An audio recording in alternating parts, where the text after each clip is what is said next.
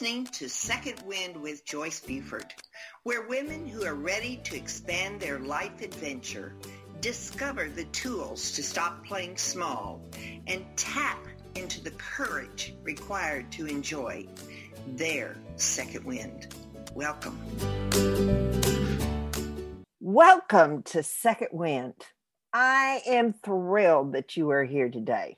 It's always a pleasure to know that you're out there listening. And so I am really excited about this show. I'm glad that you're here so you will get to hear it firsthand today as it's being recorded. And so, anyway, I just want to give you a little reminder about Second Wind was created especially for you. I want you, if you're a woman going through transition, that you would have the support that you need to make a an easy, happy journey into the new you. And I do that by providing you with the best guests that I can provide you with so that you can become informed. And you will also try to play for a bigger game. There's much more that you can learn about yourself by knowing how big you will go in your life. And that's very important. So, through connections and support, I hope to lend you that power so that you can get the life that you really want to live. So let's not hesitate further. Let's learn about our guest today. Leigh Richardson has studied human behavior for over 30 years. Her initial focus was on organizational behavior, then shifted to human behavior in 2003 after her son had a traumatic brain injury. Now, Leigh will share with us there's another thing that also transitioned her during that life. But moving on, Leigh is the founder of clinical director and clinical director of the Brain Performance Center, utilizing her MBA and MS degrees, counseling degrees, and board certifications to offer state of the art solutions for brain problems. She is currently taking her PhD in psychology. As a brain health expert, she regularly contributes to radio and television stations across the nation.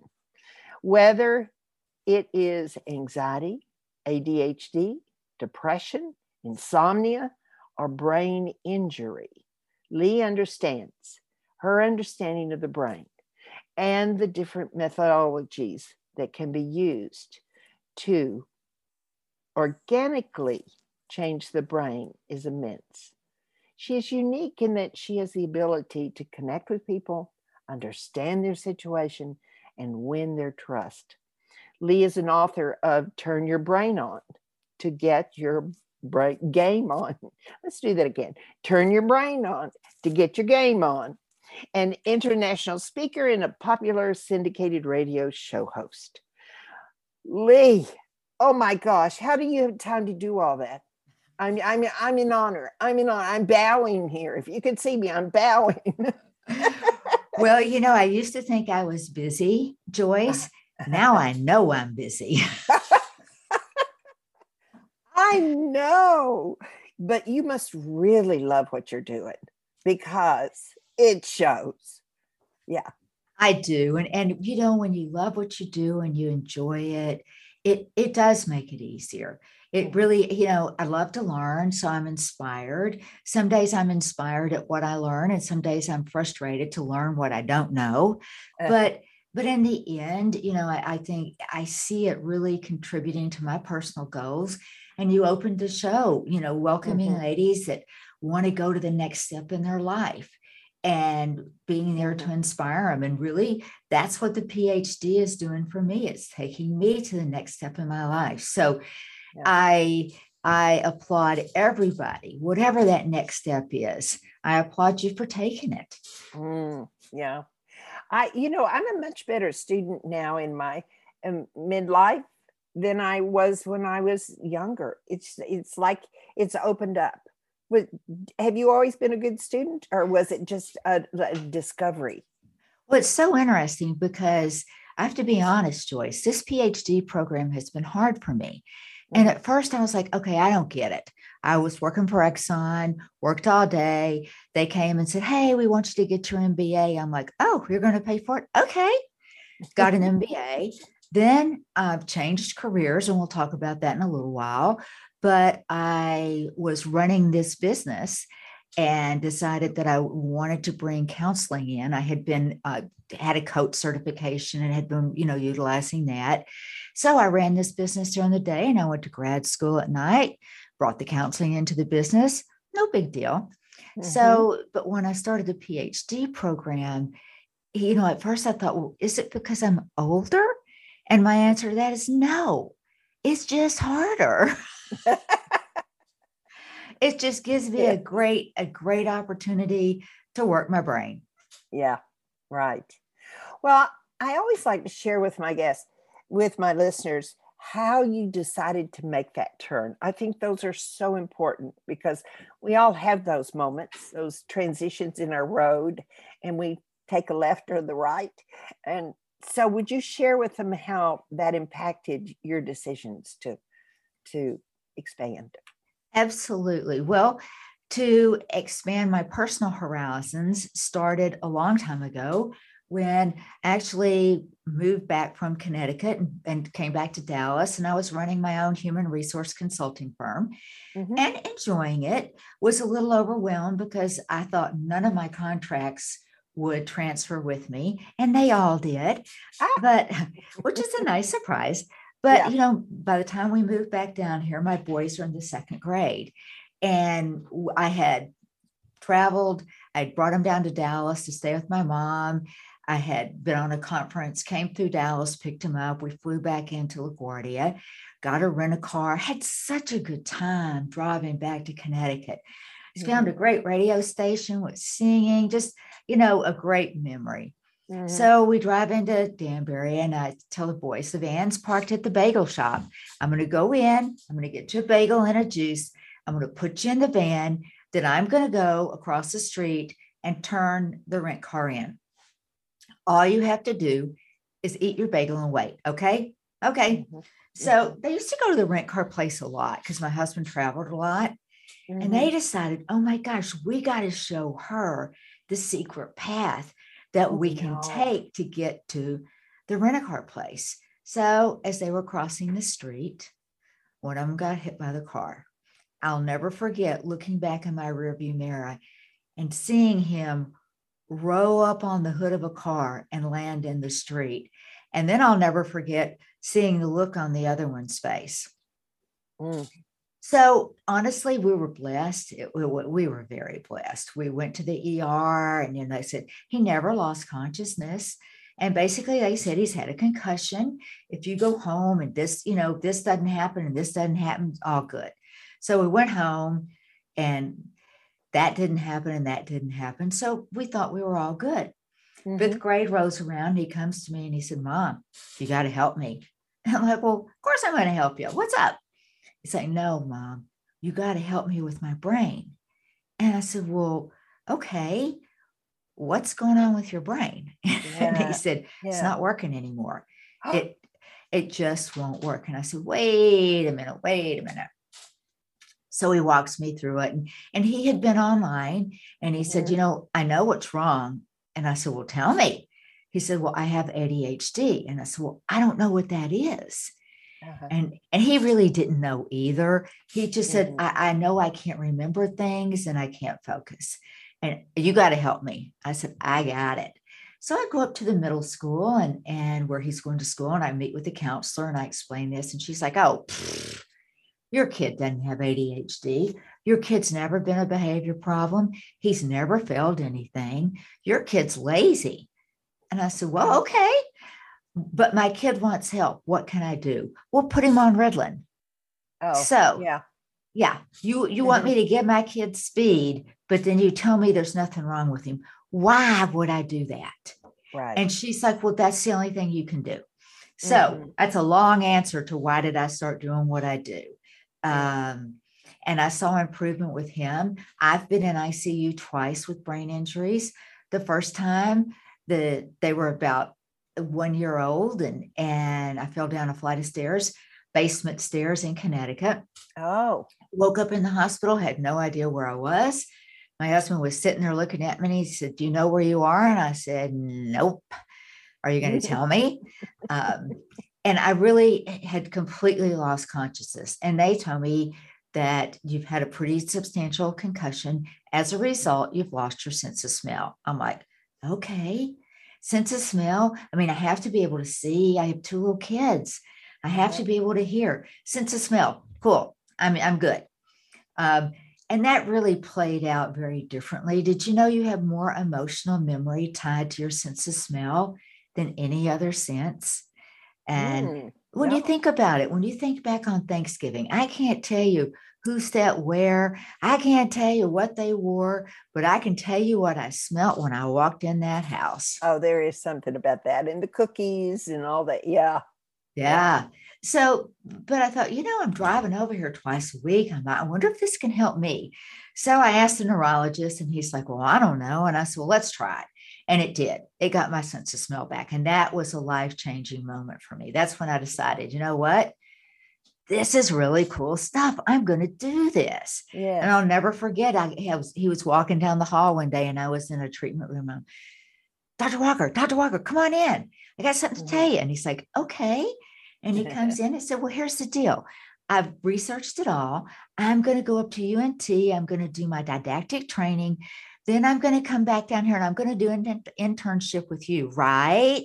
And he's kind of like, right. and then I'm going to get board certified. And I said, if you're lucky, I just might work for you. And he was like, okay. And that's exactly the way it rolled out. And I worked for him for five years before opening my own practice. All right. So the what they the treatment that you went through was biofeedback. Well, it was neurofeedback, Neuro, which is, excuse me. but yes. but neurofeedback is biofeedback with brainwaves. So it's just another way of saying it. Okay. So I'm going to ask a very basic question here. What does that treatment look like? I mean, when I if I come to your office as a as a client, how do you is it do you put an apparatus on my head? What is it? Is it ear hearing? Um, how does it work? Well, the first thing that we have to do is understand what's going on in your brain. Okay. And so we'll map the brain two ways. First, we'll do a qualitative EEG. We'll Mhm. put a cap on your head, and that cap's got little built in sensors, and Mhm. we'll record 20 minutes worth of data or more if we need it. But typically, 10 minutes eyes open and 10 minutes eyes closed gives us the data that we need.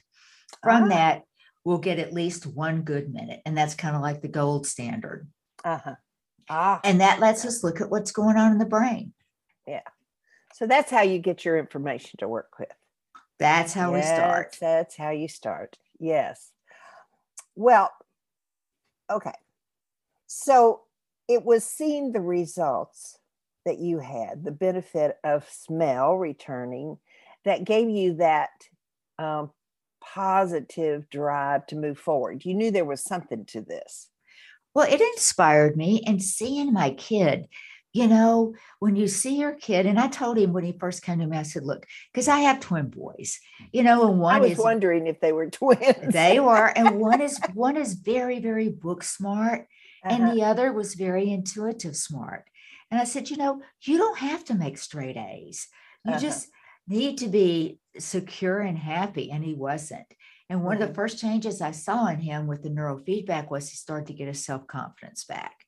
And I'm like, that's that motivated me because to see your child lose their self-confidence and think about it, Joyce. I mean, all the education I've had, I've never had a, a course in self-confidence or self-esteem. right. It comes from within. And to see him get that back was just, it was a, a motivator. Mm. Did you see him lose that after his accident, or was he always a child that had less confidence? No, I saw him actually, he was fine till he got to fifth grade Really? and he's, his brain quit working. okay. And and then, you Oh, know, yeah. then they know- get lots of messages. they do get lots of messages. And Yeah. you know, and at first, I, I, when I look back, I'm like, well, you know, fifth grade's a really hard year. And he was like, no, mm-hmm. mom, don't try that with me. My brain's not working. I'm like, okay. Uh, like a pretty smart kid. he is a smart kid, and he he he was he was smart enough to figure out what was wrong with himself, Yeah. and I give him a lot of credit. Yes. I mean, I'm amazed you're telling me this. So you decided, now you decided just how many how many months or years ago did you decide to go into psychology to get the psychology degree? Because you're you're a busy lady and then you decide well, I really need this, or what was the Well, it's really been an evolution. I've thought about doing the PhD for a while, but uh-huh, I don't want to write prescriptions. I don't uh-huh. I really don't want to just do assessments. So I kept asking myself, what would that PhD give me that I don't already have? Right. And because, you know, I, that MBA still resonates, it's back there somewhere. What's my return on the investment going to be? Mhm. And my personal and my professional plans have really evolved. You know, I want to create more of a social change around mental health. Mental health is brain health. And Joyce, did you know 60% of the people that suffer from mental health issues do not get treatment? Mm. And, And is that because of the stigmatism toward? absolutely. Yeah. And get this do you know how long they suffer with mental health issues? Those that do do something before they do it? Do you think No, three to six, three to six months, a year, three to five years, 10 years, a Mm. decade. That is a long time to be hurting. It it really is. I have a friend who has a child that is has several conditions, and I so I kind of have gone through that. She's a very active member of NAMI, which is a support group for um, schizophrenic and all the other blends of uh, therapy. But I've I've she's talked about that with me. There really is this. I don't want to be labeled um, mentality that goes around it, particularly uh, if you're not. I, it, I guess it goes. It really goes through all society. I was starting to say maybe it was if you were raised in the country, but it's not. It's everywhere, isn't it? It is. And you know where a lot of that stigma comes from? It's Mm. the self blaming that we we do it to ourselves, you know? Yeah. Because, and Joyce, that's why I wrote the book, Turn Your Brain On to Get Your Game On. 1st Mhm. thing I do for anyone that comes to the Brain Performance Center, I do a 30 minute complimentary consultation. Because if I'm going to tell you that I can help you, Mm, I've got to believe it. And how do I know if I can help you until I talk to you? right. And what I noticed in those consultations, and from the very beginning, I would say, you know, gee, sounds like you've got some depression going on. And I'd see him look at the floor. Oh, no, no, no. Or, or, you know, I'm like, gee, sounds like he has some anxiety. And I'd see those shoulders come up and earrings. Oh, no, no, not me. And, you know, I'd be like, you know, it's okay to not be okay because Right. everybody is going to not be okay at some point in their life. And I Mhm. realized that, you know, people need to know that. And that's why I wrote that book, is just to introduce hey, Right. you have depression, you have anxiety, you can't sleep, you think about the same thing over and over and over. All of that is Right. what's going on in your brain. what is the most difficult once you diagnose or you uh, assume that you have the right diagnosis for someone what how difficult is it to convince them to encourage them? Are they do they go willingly just because they have an answer? Or is it more of a selling type of situation? Well, you know, it's it's actually Joyce, once they get here, it's easy. oh really? Yeah. It oh. is so easy because the way that the you know the way that number one the way that they're treated Mhm. number two the way that they're given the information it validates when i look at a brain map i'll say oh you know this looks like to me that this could be going on in your brain do you have any this this could be happening they're like yeah yeah yeah I mean, when you have a little eight year old say, Miss Leigh, give me that. And I'm like, give you the brain map? Yes. um, and I'm looking at mine like, uh, and she's like, okay. And I was like, okay, buddy. I said, what are you going to do with that? I said, are you going to put that on the refrigerator? Oh, no, no. I have a special spot. I put everything that's really special. It's going in there. He said, but I'm Oh. not telling you where it is. I said, well, that's, that's okay. You don't have to tell me where it is. But I mean, when you see, and I see that same response from people of all ages, but you know, I'll never forget the look on that, that face. Miss Leigh, give me that. I'm like, okay. It's my brain. Yeah. however it is. So, are we making any progress in changing the stigma around brain damage, around brain issues? Well, on some levels, we are. I mean, there's three levels of stigma. One comes from within, that's Mhm. self blame. Two comes from society. And you, you know, and, and and that's a big issue. And the Mhm. third level comes more from a, a workplace, the, the where we work. Um, and, and that's where I'm trying to create some social change because employers need to understand. I mean, Joyce, if you hurt your leg, what's the first thing you do? Go to the doctor. Absolutely. If you get up and you feel like you're just so overwhelmed that you just can't do it today, you Mhm. know, you you don't think I need to go to the doctor. You start Mhm. having these nasty conversations with yourself. Okay, suck it up, buttercup. Let's go. Power through. You got to Mhm. do this. And that dialogue has got to change. And the way that that dialogue can change, number one, is for them, for people to have the same type of insurance for their mental health as they do for their physical health. Mhm. And sometimes they have that type of insurance, but they don't know it. There's a lot of companies that have EAPs, but it's under communicated. And, you know, it's not, and when we hear that, well, I don't need that, I'll, I'll never need that. right. One one rule I have in life: never say never Mm. because it'll bite you. But I think you know people need to understand that it's okay to not be okay. That and and if they go to their supervisor and they say, you know, I'm just having a really hard time in my family right now. I just need to have a mental health day. You know, just being able to say those words would be such a drastic shift Mhm. and the- you know that's my hope that it would and i think we the pandemic has taught us a couple of things and one of one of the things i think we've all learned is that we've all been impacted in a way we've never been impacted by the stress Oh yeah, really. and i think that, Isolation is big. oh Isolation is huge. I, can't imagine the studies that are going to come out and show the psychological impact of the quarantine Mhm. Think about it being isolated you know you're taken away from your community. I couldn't go to the gym. I couldn't go to church. They're Mhm. just things that that are part of my community for my existence. People couldn't go to the office. They couldn't go to work. I mean i was shut down for five weeks because of, of i needed to be. Right. but Right. you lose all of that and I Mhm. think that what you realize is how important taking care of yourself is. Mhm. I hope. Yeah.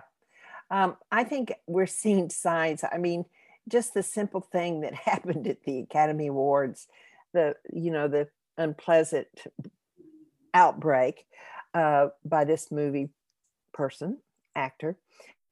Um, it, it, it just, we've never seen things like that before. I mean, there's, and they're all kind of like acts of violence. They're kind of like, why, who are we angry at that, that we had to break out into physical or verbal uh, abuse of other individuals.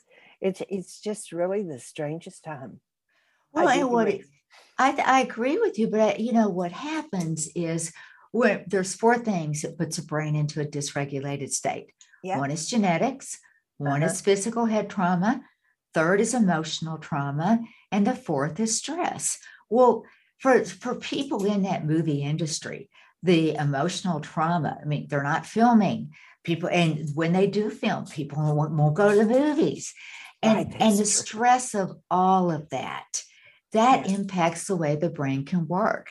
And that also impacts that autonomic nervous system. You know, and that autonomic nervous system keeps you in balance between fight, flight, and freeze. Yes. And I think when I hear about what happened and I watched it, you know, that autonomic nervous system just went into that fight or flight stage and Mhm. just chose fight. You know, and you can fight with words. There's a lot of different ways you can fight. hmm Right. Well, I can't help but believe because of the coaching background that I've had in my own personal work that almost any one of us would grow up from our home environment as a young child.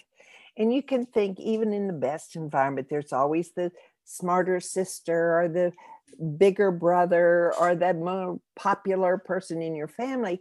So this starts really early in your life, this programming that you get. And um, so, th- wouldn't it be, uh, am I overstating to say almost any of us would have some balancing that we need to do to the brain? Absolutely. Yeah.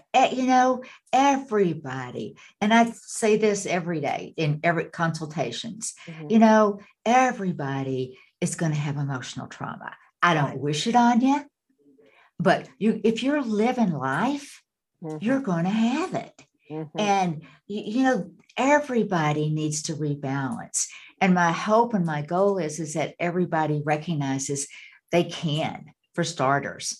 Oh, and yeah. not only can they, but they should. Mhm. And you know, I try to stay away from the shoulds, but Yeah. but in this case, I- there are some I, good think ones. I think there are. Thank you. There are some good shoulds. yes. Well, I think it, as I have become more familiar with the brain, and we seem to be talking about the brain more than we used to, we just kind of ignored that muscle that's up there in our head, you know. And so it seems to be, you know, we think, you know, the brain's connected to your gut system, and and you've got all that conversation going on with our our diet, and it's it's i like that we're starting to at least recognize the whole person it's every part of us and i don't know why the brain has come up last but it has it's like kind of seems that way to me No, Not you're for you. right. I mean, there's been more work done in the neuroscience world in the last 15 years than all the rest of the time. And yeah and, and, you know, and I think it's just our we've all been so focused on our physical health, Mhm. not even understanding. I mean, if the body and the brain aren't communicating on a cellular level, nothing's going to work. right yeah well i mean certainly our food so many people i mean the fast food places are are booming and i because i have of late within the last six months to a year really tried to start working on that part of my life. It's just i keep looking at those lines you know it's right next to the grocery store. So i'm going to grocery store to get my wonderful salad mixes that are in a bag. I love those things. They're so convenient. But as i'm in there shopping i go out and i just see this long line. That's how we live. Lunch is always fast food It is, yeah or leftovers in my case. But you know, we and you make such a good point because it, is how we live. We live in this instantaneous moment. We've got to have immediate gratification. yeah And when you were talking earlier about, you know, all this programming starts early. It when you have a smarter sister Mhm. or or the neighbor next door wins every single thing. It starts. And think about what social media is Oh. doing to that programming because you know, I did a radio interview yesterday about all these young adolescent girls are showing up in the emergency rooms having tics and like Tourette's after watching so much TikTok. They're oh, watching TikTok Really? videos on Tourette's. And it's Oh, you know, I mean, so there's, I'm not saying social media is awful. I think a little bit of social media is fabulous. Right. But I think too much of it. And, you know, all you have to do is uh, whether it's TikTok or Facebook or Instagram, all you have to do is spend a fair amount of time looking at something and you're on their you're on their roadmap. Yeah, I I've become aware lately of the importance of the sleep for the brain. I and with the stress that's come up, nobody I talk to sleeps through the night. And um, I'm primarily hanging out with 50, 60, 70 year old women, and uh, they're all waking up to do whatever they need to do. And I think it is stress. I think part of it is stress. I think there's many reasons, it impacts the brain. It really does. And it's, you know, it's so interesting because all day long, those neurons and dendrites, they're wiring and firing away. And when they're doing that, they're creating toxic waste. And oh. which is okay because when you go to sleep at night, you have these little glial cells that come out and they clean up that mess. They're little scrubbing bubbles and they just clean it all up. Well, yeah. if you don't go to sleep, when are they coming out? And more and more research is linking insomnia with Alzheimer's disease. Oh. So, you know, we need to be aware of how important our sleep is. And I think we'll wake up and maybe we're overthinking something. You know, maybe we're, or, or maybe 80% of us, and I got this from one of my favorite spots, Harvard Health, uh-huh. says 80% of us are either lost in the past or we're worried about the future. We That's just true. need to learn to stay present, to stay in the moment. Mm-hmm. Yeah. Yeah.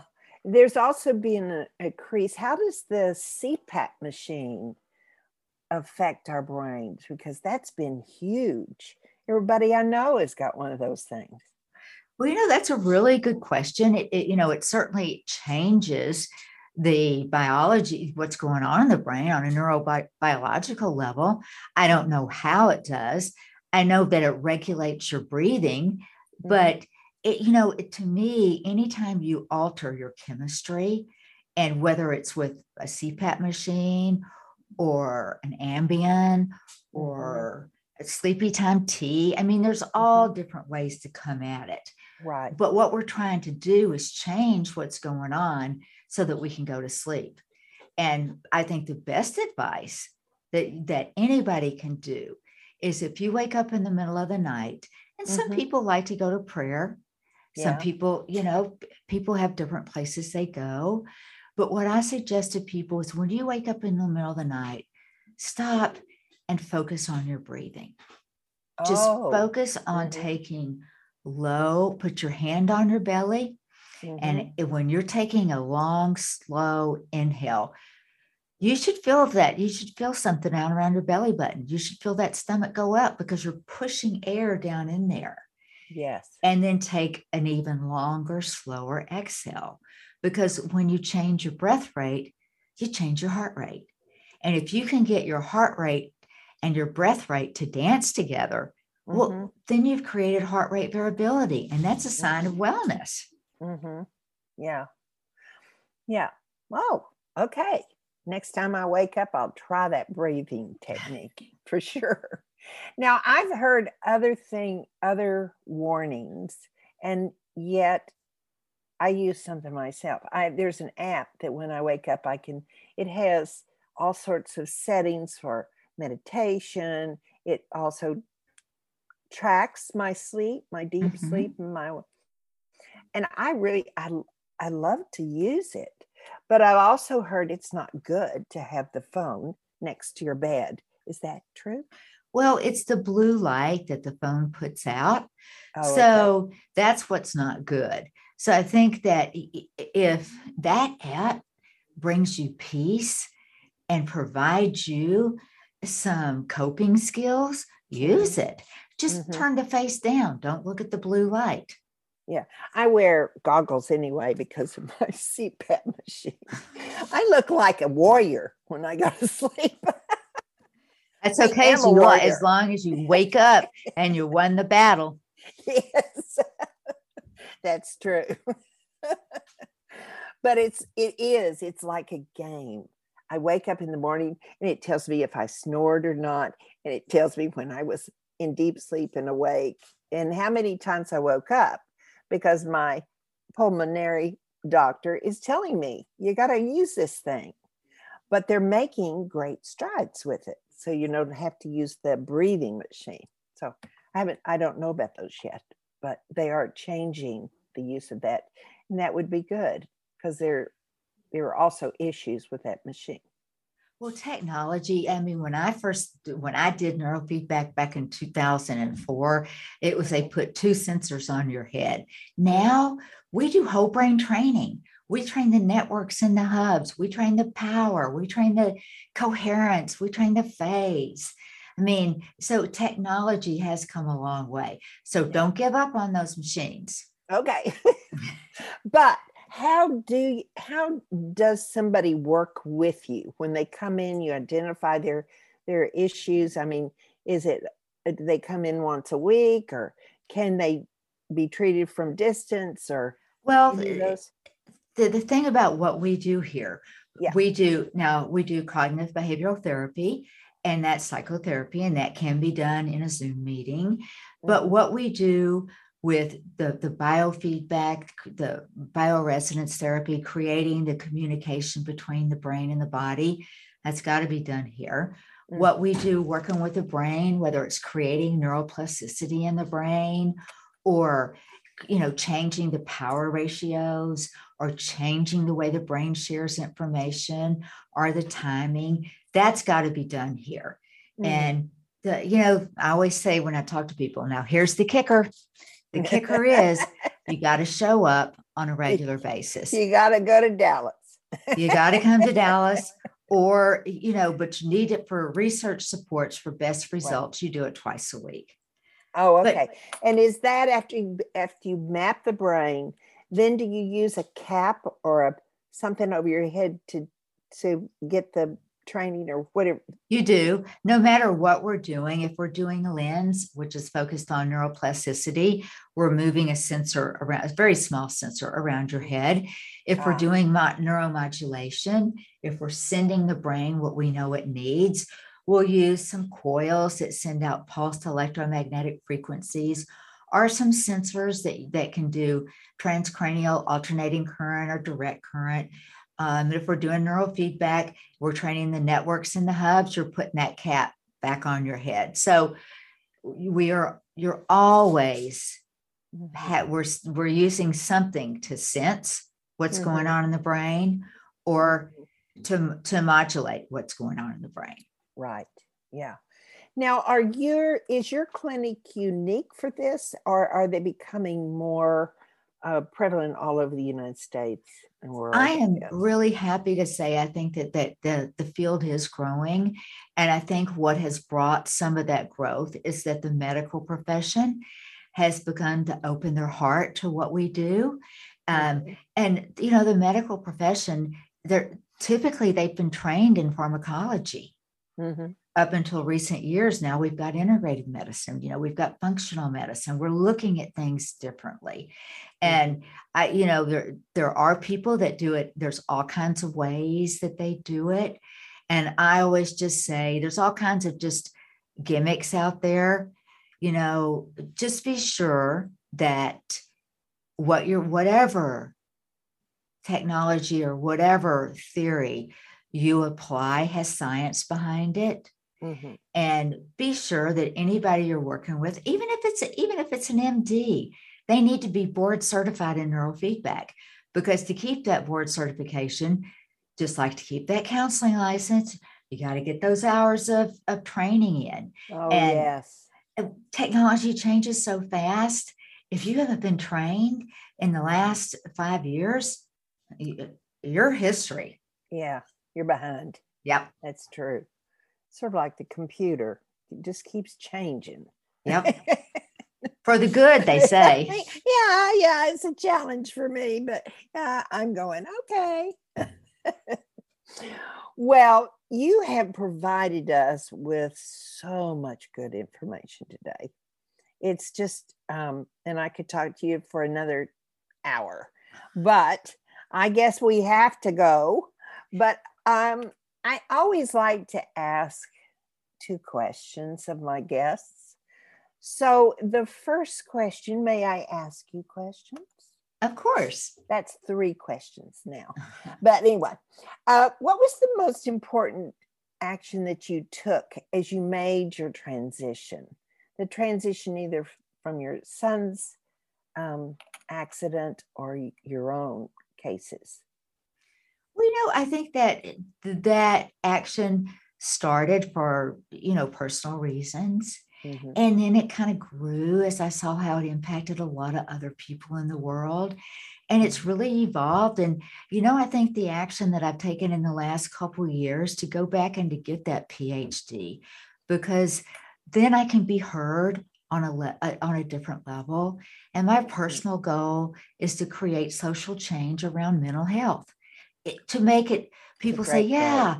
Eh, you know, I've been depressed. Yeah, I've been anxious, but I'm working on it. I'm trying some meditation. I'm trying, you know, so to me, that's really the, the greatest action I've taken.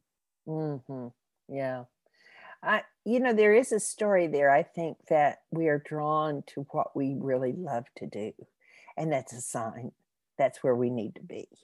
And I've tried to go the other route, and um, it's much harder. when you're not having a good time. So, the second question is what is your greatest success? Well, I think my greatest success really it's not one individual. I mean, a couple of a couple of people came to mind that, you know, after being in the hospital for 2 years and but it but it's not it's not any one person. It's the the cumulative effect of knowing that someone that wakes up every morning with anxiety and they're losing their job because they can't go to work that can that can be changed and knowing right. that somebody that is so depressed that they're so fatigued they socially isolate they haven't seen their family in weeks knowing how that hurts them and knowing that too mm-hmm. can be changed oh. and and change without medication without you know, it's organic change. Mm-hmm. So to me, just seeing that success thousands of times, the accumulation of that is my greatest success. And did you share with me you'd had so many clients you'd seen? It was a huge number. Oh, no. I, I, you know, all I know is I'm looking at some data for my dissertation, yeah. and and it's there's thousands. Yes. That's pretty impressive to know you've affected that many lives. Well, the Brain Performance Center has. I can't say ah. that. I can't say that one just Leigh. Well, I know, but there, you know, if Leigh hadn't decided to do that and build that, then it wouldn't have happened. So I'm I'm going to give you some credit. Leigh. Well, and you know what? I'm going to take it. Thank you. Good, good, good.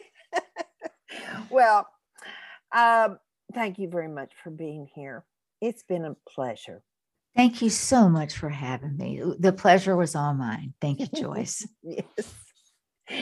Um, now, listeners, I really want you to think about this. You've heard really good information. If you want more, you could call Leigh's office. Oh, and we need to do all that. We need to give them your call number, your social media, and all of that help them find you, Leigh. I'm sorry, I missed some things here. Well, we're easy to find. We are the Brain Performance Center.com. Mm-hmm. Mm-hmm. We're on Facebook, Brain Performance Center. We're on Instagram. I'm on LinkedIn. We even have a YouTube channel. So if you want to learn more about the Brain Performance Center, go to YouTube. Oh, yeah that would be great. And you also offer, you mentioned this earlier, but I want to um, mention it again the free 30 minute consultation. And, we do. And you can, no, you can't. Can you do that from the phone by calling?